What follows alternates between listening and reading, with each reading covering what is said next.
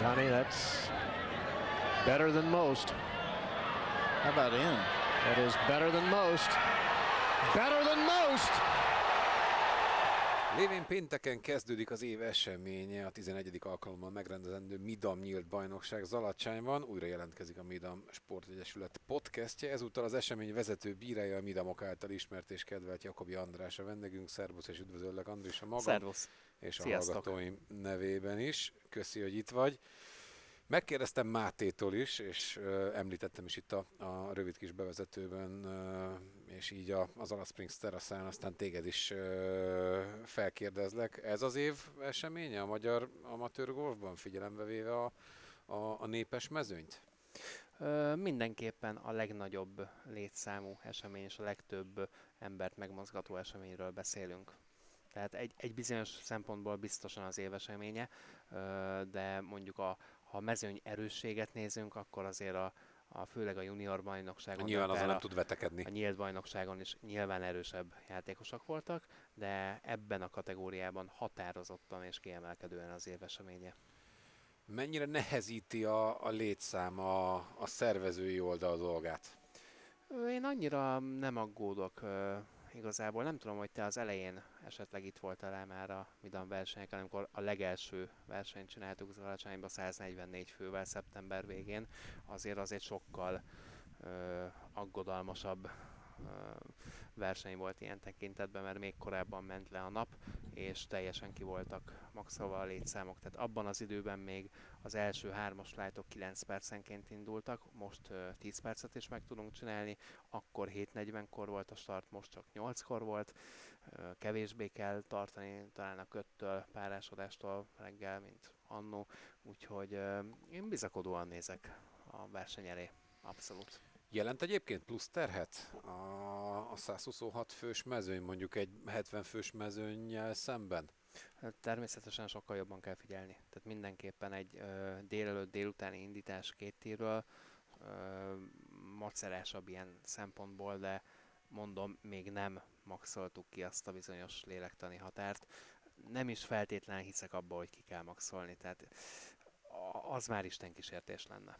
Egyébként az, hogy ennyien vagyunk, az egyben azt is jelenti, hogy nagyobb lesz egy picit a presszió a játék sebességén. Tudom, hogy erre mindig figyeltek, tudom, hogy igyekeztek azért nem nagyon drákói szigorral fellépni, de lehet, hogy a mezőny mérete miatt, meg amiatt, hogy fél nyolckor már semmit nem lehet látni este, muszáj lesz? kényes téma ez, amit most felhoztál. Igazából mindenkinek az érdeke az lenne, hogy egy, egy normális, kultúrált játéktempót fel tudjon venni. Ez ugye nagyjából a 4 óra 20-4 óra 30 perc közötti szintidő.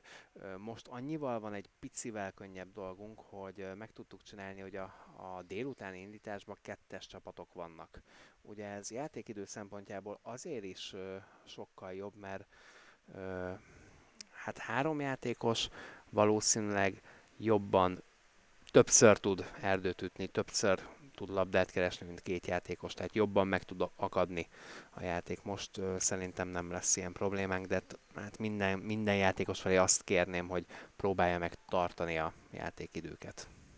Közös érdekünk. Mire érdemes figyelni, ha egyáltalán bármire a, a két tírről indulásból fakadóan van, bármi plusz teher, ami játékosként felmerülhet? Mm, semmire. Tehát ilyen szempontból játékosként abszolút semmire. Ha, ha az időket normálisan tudjátok tartani, akkor biztos, hogy minden rendben lesz. Ez most hát inkább ilyen félig a, a pro-éned keresgélése a részemről, félig az ex-játékos ö, éned keresgélése. Mennyit változik a pálya délutára, mondjuk a, a reggelhez képest? Van általános tanácsod a játékosoknak? Mm, nehéz kérdés. Mindenképpen mm, számottevően vál- változik a pálya, tehát ez emellett nem lehet elmenni, mert a green az növekszik.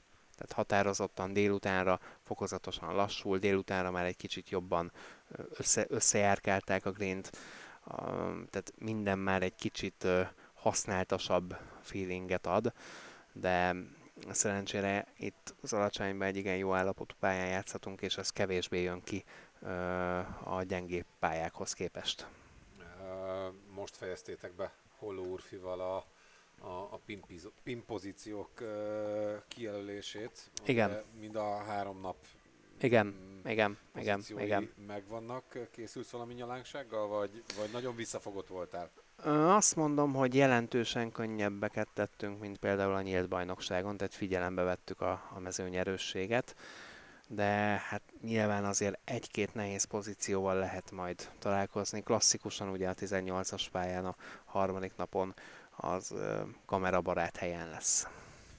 Mm, Tartod a hat könnyű, hat közepes, nem mutogathatod nekem, most Andris megmutatja nekem, fogalmam nincs, most én nem is tudom Igen, Igen, foglalkozni. Ez igen, a hat könnyű, hat közepes, hat nehéz, igen. erre lehet azért számítani. Lehet így, számítani, Így kalkuláltad össze. És forgóban is vannak, tehát nem úgy van elszorva, vagy vannak könnyebb szakaszok, meg nehezebb szakaszok, hanem fo- folyamatosan cserélődik. Mm, milyen a pálya? Én most a, a, a gyakorló green jártam, szerintem két-három éve nem volt ennyire gyors. Egyébként a, a green sebesség. Vágás terén, Én azt mondom, hogy egy picivel gyorsabb feelingem van, mint mondjuk a nyílt bajnokságon. Nem nagyon sokkal, számokat kaptunk reggel 9,6-ot mondtak erre a tempóra. Most ez, ez relatív, hogy kinek gyors, kinek lassú, tehát aki mondjuk egy, egy 7-es, 8-as greenhez szokott, szokott, annak biztos, hogy egy nagyon gyors feelingje lesz, de mondjuk aki ilyen 11-12 körüli greeneken pattol, az, az meg lassúnak fogja találni. Én azt mondom, hogy egy, egy elég jó optimumot kaptunk el. szépen gurul, vágás. És leginkább azt mondanám, hogy egyenletesen gurul. És talán ez a legfontosabb jellemzője a greeneknek, hogyha golfozói szemmel nézzük. Milyen vágásra gondolsz? Hát, hogy, a, tehát, hogy, hogy mennyire lehet nagy susnyába keveredni, most így, ahogy rápillantok a, a, Semennyire. a 18-asra, így azt, azt mondom, hogy szerintem jobban ki van nyírva, mint a Nyílton volt. Ugye ez egy uh, resort pálya. Ez, ez azt jelenti, hogy uh, olyan, mint RAF gyakorlatilag nem is létezik. Tehát heavy, heavy, heavy, heavy RAF-okat olyan helyeken lehet megtalálni, ami már legalább 40 méterrel a fairway közepétől kívül esik, vagy akár 50 vagy 60 méterrel, tehát normál esetben oda játékos nem nagyon kerül. Tehát vagy büntetőterület van, piroskaró, vagy pedig semi ref, ami ránézésre azt mondanám, hogy ilyen 4-5 centi lehet maximum inkább a négyhez talán közelebb. Ugye ezt azért csinálják így, mert így lehet a lehető leggyorsabban végigmenni a pályán, és így lehet a legtöbb green fit amúgy a hétköznapokon értékesíteni. Tehát ez abszolút üzleti megfontolás egy ilyen pálya kialakítása. Ha mondjuk össze akarjuk hasonlítani a jelenlegi Pannóniás pályával, ugye nekem elég friss az élmény, ott most gyakorlatilag visszaállították a hajdani elképzelést, azaz van egy fairway, van egy first cut, mellette van két sáv, ilyen 4-5-6-7 méter szélesen egy semi-ref, majd azt követi egy vékony szálkás heavy ref, ami akár 30-40 cm magas is lehet, és szándékosan azon a területeken nehezíti a játékot. Na most úgy gondolom, hogy ha, ha mondjuk szeptember végén azon a pályán akarnánk 140 fő fölötti versenyt csinálni, ha az utolsó játékos handicapje meghaladná az ötöt, akkor szerintem nem jönnénk le, le róla. Tehát ilyen szempontból ez egy abszolút játszható állapotban lévő pálya. Könnyebb, jelentősen könnyebb. Mennyire gondoljátok a játéksebesség gyorsulását a sárga előtőből fakadóan, vagy mennyire remélitek inkább? Számít nyilván, hogy nem fehérről kell szenvedni a, a különösen a mezőny Mm, második felé. Igen, és a, egy dolog az, hogy mennyivel növeli meg a, a pályának a hosszát, viszont egy másik dolog, hogy a, a nyitási szög az elütőről azért sokkal jobb, sokkal barátságosabb a sárgáról, mint a fehérről helyenként. Úgyhogy mindenképpen, hogyha ha ezt fehérről kéne abszolválni, azért az hát megdobná a játéktempót. Szerintem még a jó játékosok körében is egy ilyen 10-15 percet, a mezőny vége felé pedig akár 25-30 percet is dobhat rajta egy, egy ilyen elütő. Most így Váltás. látatlanban végig haladva a pályán, hol kell nagyon észnél lenni a, a, a mezőnynek? Mit tartasz te egyébként a, a kritikus szakasznak itt a, a Csányi pályán? 11-es. Gyakorlatilag jobbra-balra lehet, szinte az az egyetlen olyan szakasz, ahol be lehet kerülni magasabb egy rontott ütéssel. Vannak, akik megpróbálják megkeresni a labdát. Nem feltétlenül érdemes úgy megtalálni ebbe a magas fűvel, nem biztos, hogy ki tudsz jönni, és hogyha jó helyen van a provizórikusod, akkor nem biztos, hogy nézelődnék, főleg nem a mélyebb helyeken, de tehát az mindenképpen nehéz. Forkedingből lesz sok, fixen a 10-esen, 11-esen, szerintem még a 14-esre, 17-esre is fog jutni, és ha még marad ember, akkor még a 7-es szakaszon is segíti majd a játékot. De a másik ilyen, ha már ilyesmiről beszélgetünk, hogy nem feltétlenül kell minden pályát párra játszani. Tehát ez egy háromnapos stroke play verseny. Meg kell nézni amúgy a pin pozíciót, és hogy hová került, és a saját tudásunknak megfelelően akár a, a, vagy a párt, vagy a bogit is el lehet engedni bizonyos esetekben, mert a statisztika alapján három napot kell teljesíteni, nem lehet kihúzni pályát.